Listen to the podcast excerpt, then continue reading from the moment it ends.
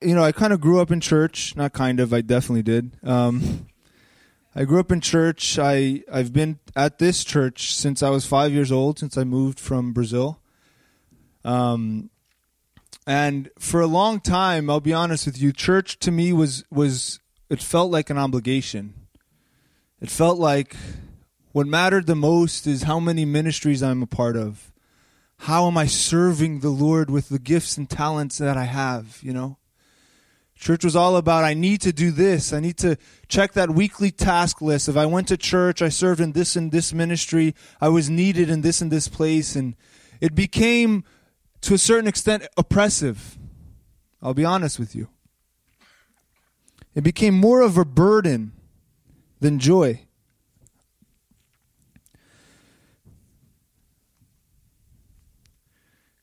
And it's it's crazy because that's not the heart of Jesus. That's not what Jesus intended when he started a church. That's not what Jesus wanted out of the community of faith that he that he desired to build. You know, and so we declare this in family church because we really firmly believe it. We're about changing a culture here in this new season. If you if you if you're not yet in tune with what God is doing, he's he's he's stripping us of falsehood and he's trying to build a foundation out of a simpler gospel, out of a simpler message. That is the whole reason behind this this vision series. He's stripping us of of things that we've been doing wrong and we have to be honest with ourselves to what extent have we actually lived out this value? Oftentimes, people come secondary to things.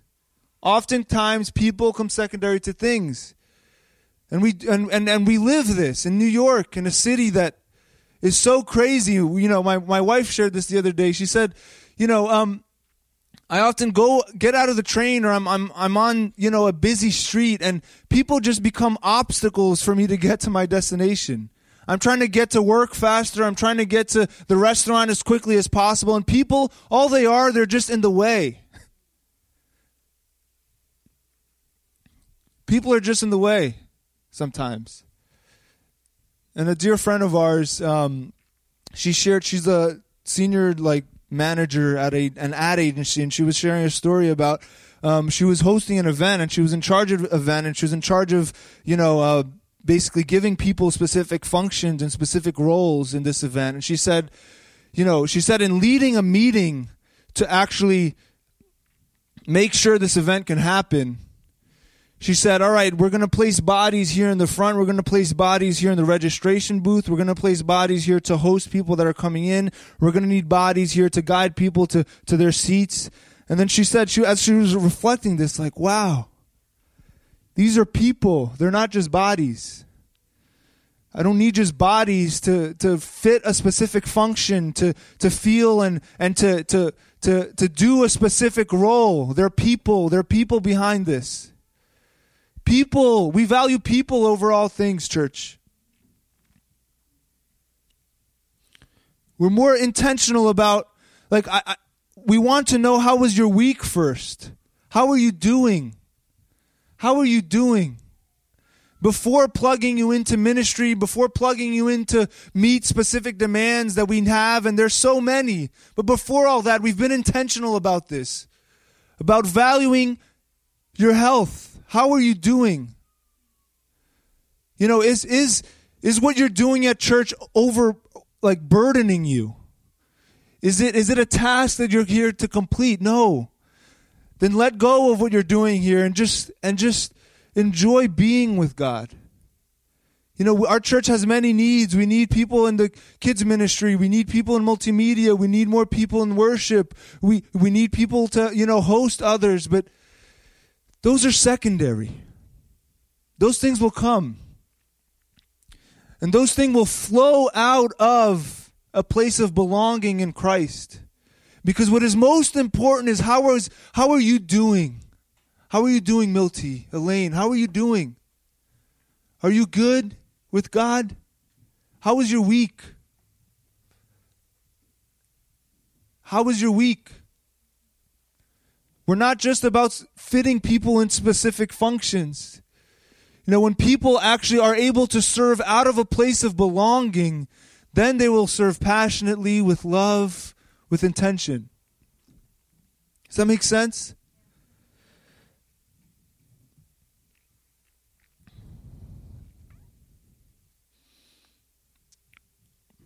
So we're going back to the essence of a simpler gospel. Forget all of the needs and the tasks. Let's value what's actually important, church. Let's value what's actually important. Let's value God and let's value people.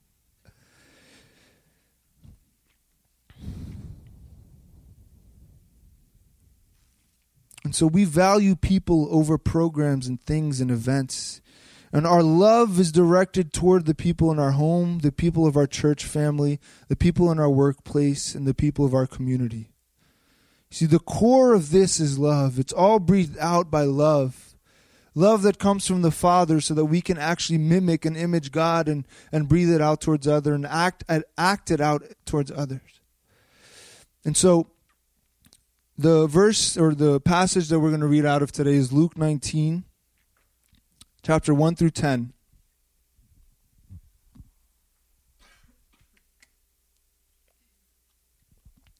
It's pretty funny. Take a little mama data. Um, Luke 19, 1 through 10. The person that perfectly lived this out is Jesus. Throughout the Gospels, we see Jesus just loving on people he just loved on people. He understood this. And there's so many passages that we can use. I chose this one because my wife suggested it. And you got to obey the boss. Luke 19, chapter 1 through 10 says Jesus entered Jericho and was passing through. A man was there by the name of Zacchaeus. Say Zacchaeus. Yeah, better than Diogo. He was a chief tax collector and was wealthy. He wanted to see who Jesus was, but because he was short, he could not see over the crowd, so he ran ahead and climbed a sycamore fig tree to see him, since Jesus was coming that way. When Jesus reached the spot, he looked up and said to him, Zacchaeus, come down immediately. I must stay at your house today. So he came down at once and welcomed him, welcomed him gladly. All the people saw this and began to mutter, He has gone to be the guest of a sinner. How scandalous. But Zacchaeus stood up and said to the Lord, Look, Lord, here and now I give half of my possessions to the poor. And if I have cheated anybody out of anything, I will pay back four times the amount.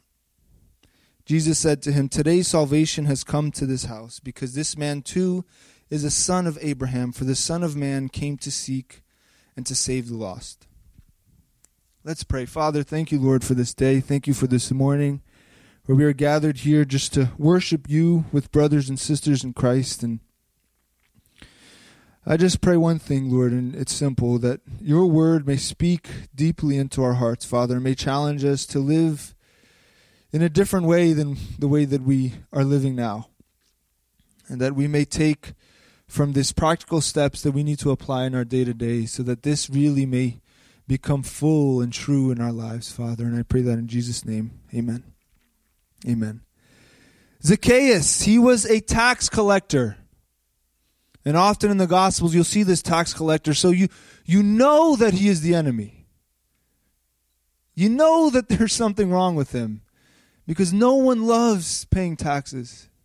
I, I, I get my paycheck and I look at like I look at the starting amount and then I see the taxes and I see what's left. Like Lord have mercy over my soul. Lord have mercy. And and what you don't maybe you don't know and some of you I, I imagine most of you actually read the story or have heard about it but in that day, a tax collector was actually someone that was chosen from the actual people group. So the Roman Empire had this brilliant idea. He said, instead of bringing someone secondary who doesn't really know the community, I'm going to choose someone out of the community to actually collect my taxes for me. And why would they be incentivized to do that? Because they can tax people more, keep the difference and give a little bit to to the you know what's left over to the to the Roman Empire. So that's what he did. He was chosen from. It's like it's like the IRS comes here and chooses one of you to tax the rest of us. That'd be I'd be I'd be upset about that. And you're taxing us forty percent, whereas you know maybe the IRS actually is requiring twenty five percent. And so this guy was a thief, and he was a traitor. He was a thief and he was a traitor to his own people. It's important to understand the context of the passage before we dive deep into it. But Jesus calls him out by name. Jesus doesn't say, hey, tax collector, hey, short guy. He looks up at, the, at this tree and he says, Zacchaeus, come down. First thing we get from this passage is that Jesus values the person and not the title. Jesus values the person and not the title. Jesus didn't care that he was a thief, that he was a traitor. He called him out by name.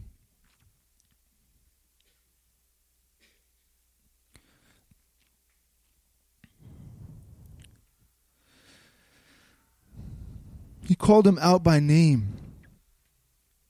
And you know, often I think we forget what the marginalized people really are, what that actually means. Often we think, you know, our goal is to just help the poor, and that's true. We need to help the poor. We need to give more, and there's plenty of Bible passages that, that say that.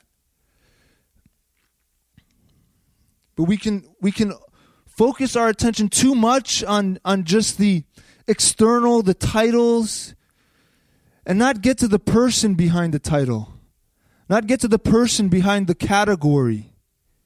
We try to categorize too much and we forget that there's a person behind that. Often, sometimes the rich and wealthy can also be the marginalized. Do you understand that? The rich and wealthy people can also be the marginalized people in our society. you know, sometimes we look at celebrities and they become so idolized that we forget that there's a person behind that. There's a person behind that celebrity. There's a person that's willing to love, that desires love, that des- desires affection, desires acceptance.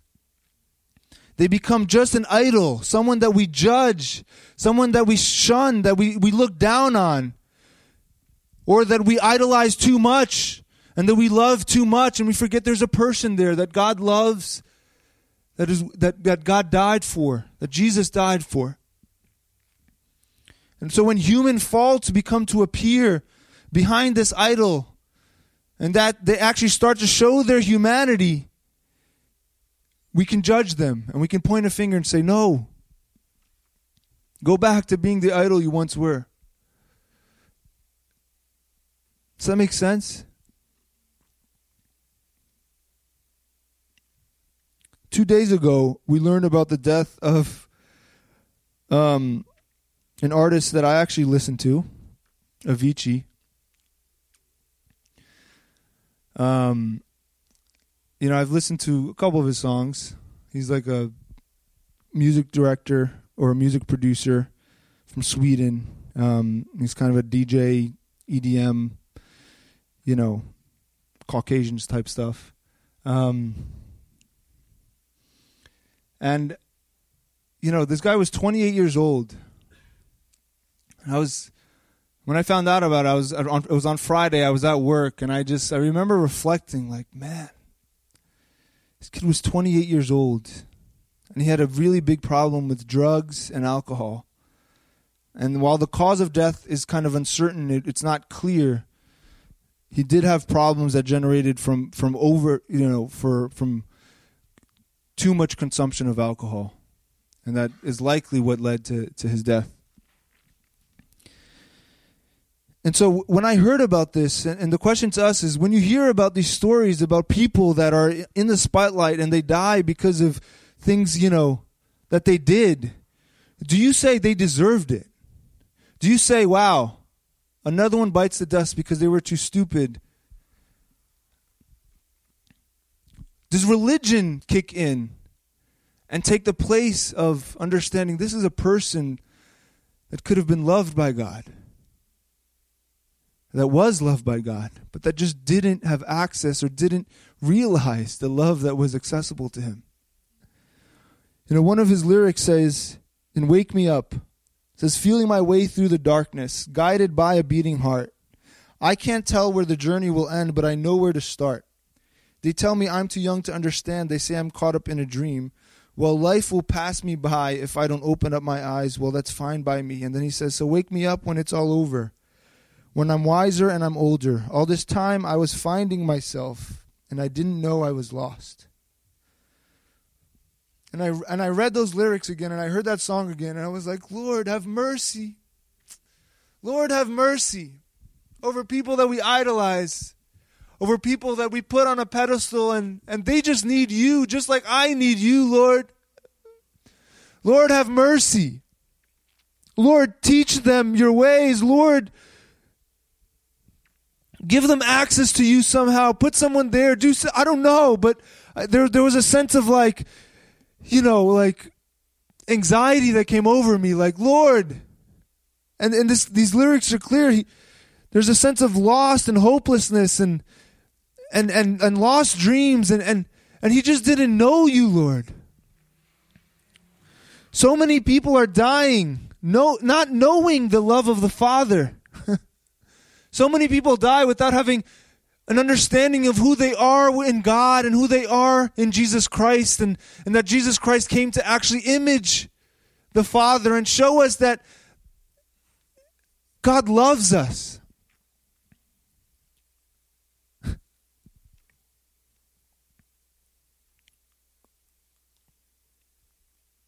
in his book translating god um, my boy someone i respect a lot Shawn bolz he he bolz he talks about a, a um, an experience that he had with a pop singer. And i've shared this before but i, I wanted to sink in. As we, we, we dive deep into this value i want this to seek into our hearts.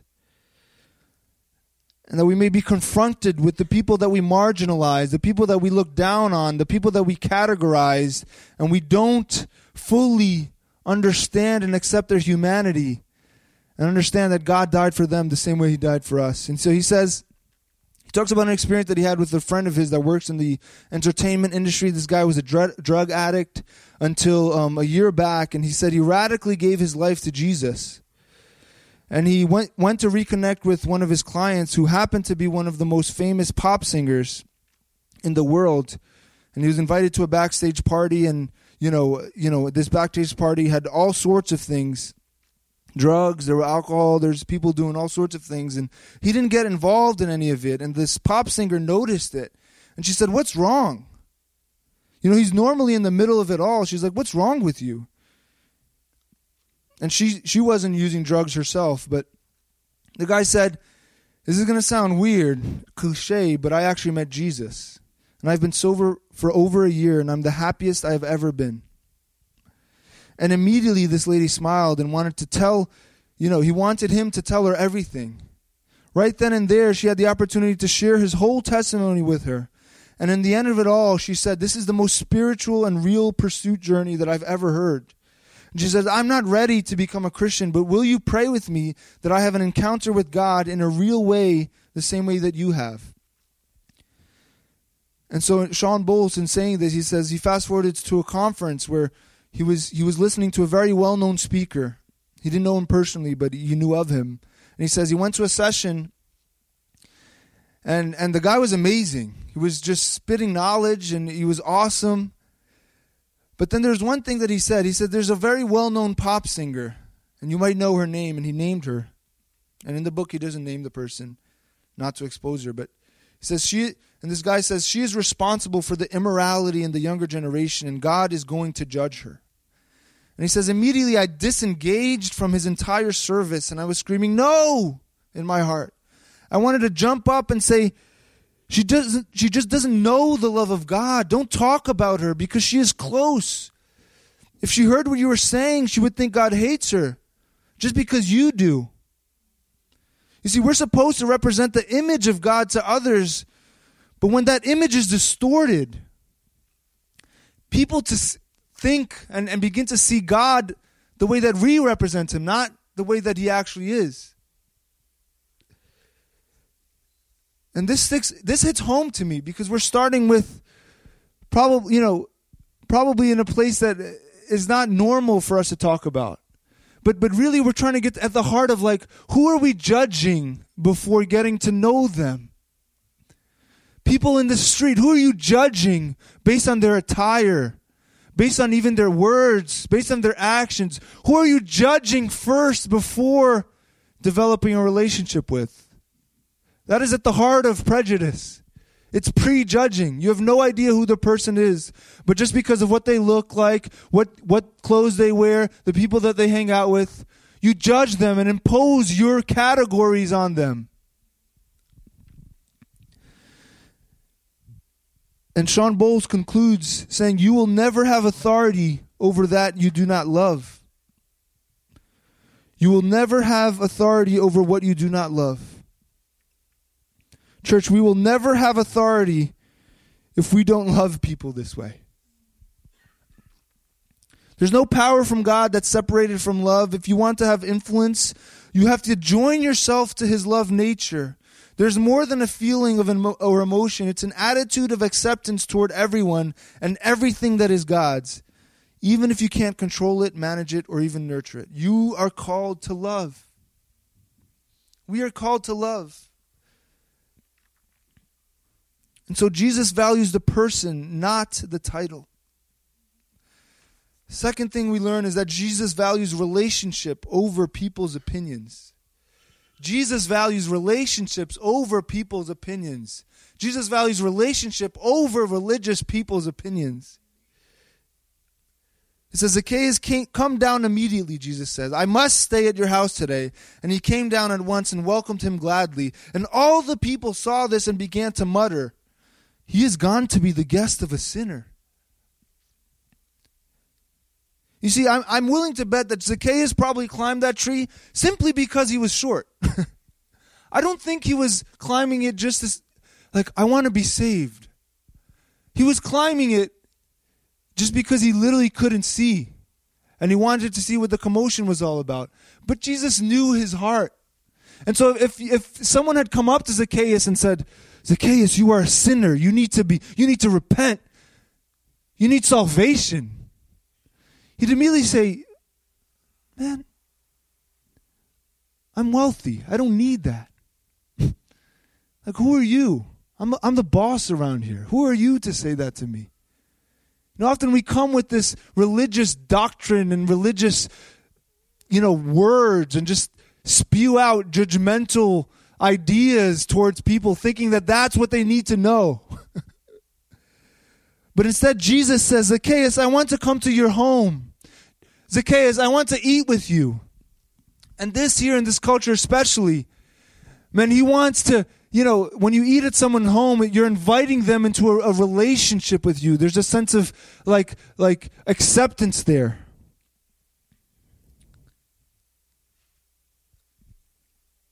Jesus valued the relationship over what, what the people thought. And he knew that this would be scandalous, but he didn't care because he had, he had to speak to Zacchaeus and he wanted to dine with him. And he wanted Zacchaeus to know that he doesn't see his title, he doesn't see what other people see, he sees his heart. Rick Warren, in his book, What, Am, what on Earth Am I Here For? He says, Love leaves a legacy how you treat other people, not your wealth or accomplishments, is the most enduring impact we can leave on earth. As Mother Teresa said, it's not what you do, but how much you love or how much love you put into it that actually matters. What you do doesn't matter. How much love you put into it is what matters. Love is the secret of a lasting heritage. Rick Warren says, I've been at the bedside of many people in their final moments, and when they stand on the edge of eternity, I've never heard anyone say, Bring me my diplomas. I want to look at them one more time. Show me my awards. Show me my medals. Show me the gold watch I was given. When life on earth is ending, People don't surround themselves with objects. What we want around us is people, people we love and have relationships with. In our final moments, we realize that relationships are what life is all about. Wisdom is learning that truth sooner rather than later. Don't wait until you're on your deathbed to figure out that nothing matters more. Knowing that one day you will stand before God here are some questions that we need to consider. First, how will you explain those times when projects or things were more important to you than other people? Who do you need to start spending more time with? Today, who do you need to start spending more time with? What do you need to cut out of your schedule to make this possible? In the crazy schedule that we have, what sacrifices do we need, we need to make? And he ends saying, The best use of life is love. The best expression of love is time. And the best time to love is now.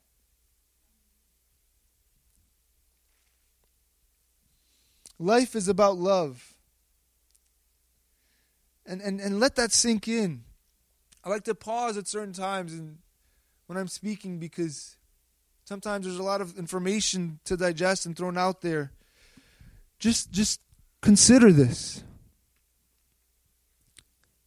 The best use of life is love. The best expression of love is time, and the best time to love is now. Relationships are what Jesus is all about. Relationship is what life is all about. Relationship is so much more important than things, than tasks. Who do you need to make time with? Who do you need to reconcile with? Why are you pushing it away? Why are you delaying putting time on someone's calendar just to be with them? That is what life is all about. And Jesus mirrored that to the utmost. And as we get close to the to the end here, last thing we see here is that Jesus' mission is simple. Reconcile people to the Father. Last verse says, The Son of Man came to seek and to save the lost. And Paul in Second Corinthians just breaks this down so good. He says, We are in the ministry of reconciliation. 2 Corinthians 5 16 to 20 says, He says, From now on, we regard no one from a worldly point of view. Even though we once regarded Christ in that way, we do so no longer. Therefore, if anyone is in, is in Christ, the new creation has come the old has gone, the new is here. All this is from God, who reconciled us to himself through Christ and gave us this ministry of reconciliation. That God was reconciling the world to himself in Christ, not counting people's sins against them. And he has committed to us the message of reconciliation. We are therefore Christ's ambassadors, as though God were making his appeal to us. We implore you on Christ's behalf be reconciled to God. God made him who had no sin be sin for us, so that in him we might become the righteousness of God. Amen, church?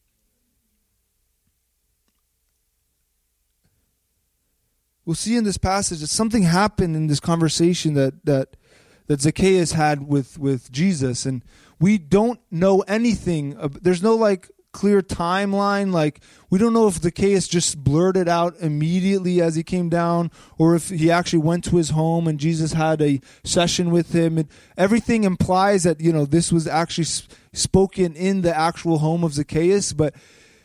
The point is not what Jesus said. The point is just his actions of calling him out and saying, "I want to, I want to dine with you." That is that is why we don't see any details here because we realize that after this moment, there was a sense of maybe like an emotional exuberance that Zacchaeus had to had to demonstrate where he's like, "Wow.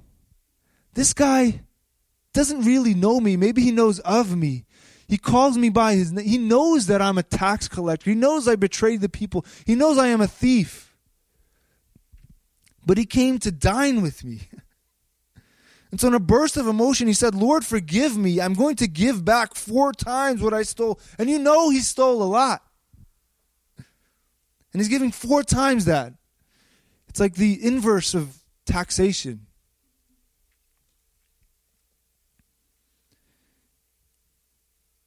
I often did. I, I like, you know, my mind was like, did he have enough? like, what if all of his money was stolen? It's like, how does that work? Anyway. But the point is that he was so impacted by by Jesus' loving response to him. That Jesus didn't didn't title him, didn't categorize him. He just loved him. He just wanted to have relationship with him. And as a reaction to that re- relationship, he was just like, "Man, I screwed up." Jesus didn't tell him that he screwed up. Jesus didn't need to tell him that he screwed up.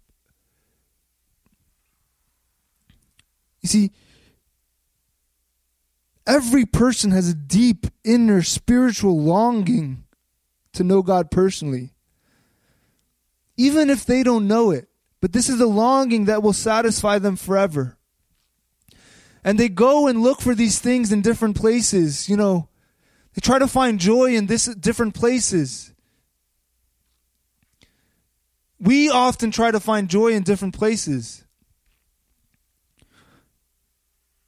And so they don't need to really be told of the wrongdoing oftentimes. They kind of know that there's something missing. We know that there's something missing. I know that on a Monday morning, when I wake up and I go to my job, I'm like, Lord, is this what you created me for? is this the end all and be all of, of my purpose?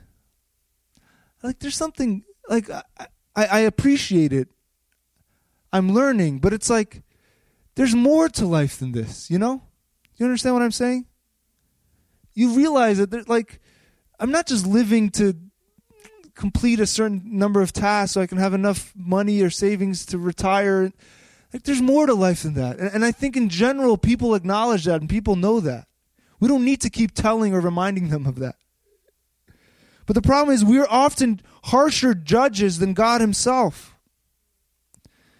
Uh, the problem is oftentimes the evil that we see in others it raises up a, a righteousness and an anger in our lives and this religion just plagues our minds and we're like we pound our gavels and we're saying you need to do you need to stop doing this. You need to stop do, turn away turn away. And we don't we forget to just hear their stories. We forget to just ask them how are you? Where do you come from? We forget to put ourselves in their shoes and just like, man, why are you like this? Maybe there's a reason. I've been, you know, I follow Justin Bieber on Instagram because I'm uh I'm just fascinated about what God's doing in his life. Can I say that? I'm I'm a you know, he's a Christ believer. What I did there. I'm fascinated, and I, and I don't agree with a lot of the antics, but like, man, he posts a video with what is it, 12 million followers that he has of him just worshiping to Hillsong songs. Hillsong song is always amazing. Hillsong song. I, I don't think they thought of that through. Um, Hillsong music. and and like wow, he's actually impacting people with the platform that he was he was put there for. And am I going to look at him and judge him for the, you know, the, no. Do your thing. I'm a believer. Do your thing, Justin. Amen, church. I'm going to finalize with this, and the band can start coming up. Another excerpt from Jesus Is by Judah Smith, our boy Judah. He says, Some, Sometimes we're often outright rude when we interact with people. We meet people who we think are sinful, we're doing things that we don't agree with, and we think we have the obligation and the right to warn them what God thinks about their sexuality, what God thinks about what they're doing on our first meeting. We think it is our right, we think it is our obligation to tell people the wrong things that they were doing and, and what God thinks about how they're doing it and what they're doing. As if their sex life or their actions is the first thing on God's agenda. Can I tell you something? It's not. it's not the first thing on God's agenda. Love is, grace is, mercy is, Jesus is. And he says, I'll be honest, I would be ticked if someone I hardly knew presumed to meddle with my personal life. And I'm a pastor, so I'm supposed to be understanding and gracious and humble. I tell that person to mind his own business. I'm fine how I am, thank you very much. Then I'd write him off as a wacko and avoid him like a prostate exam.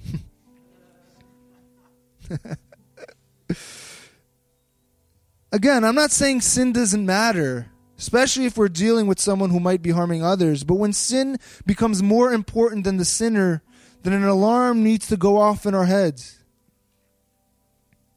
You see, all, he says, all, all people have seen is a Jesus who glares down from the ceiling of cathedrals or hangs bloodied on a cross. They heard he was a good man, a good religious teacher, but do they know how he is a friend of sinners? do they know that he's not mad at them? That he lived on earth and understands what they are going through? Do they know that he is here to help? Do people know that? Let that sink in, church. People need to know Jesus. And so, what's our conclusion here?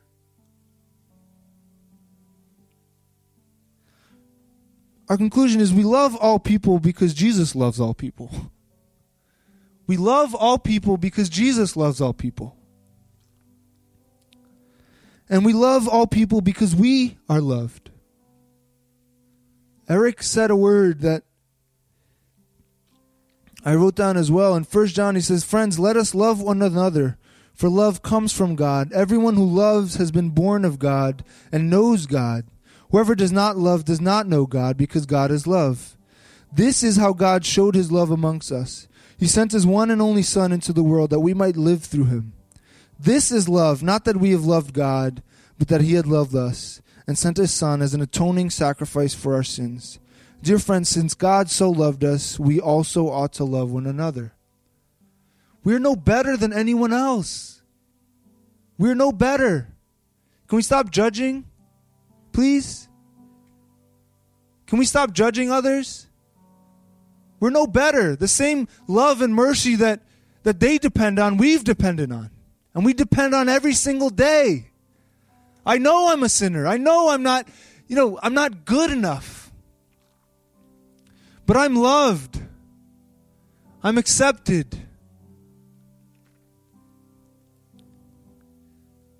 So our love for others flows out of a place of belonging, of who we are in Christ Jesus. Let's end with this song.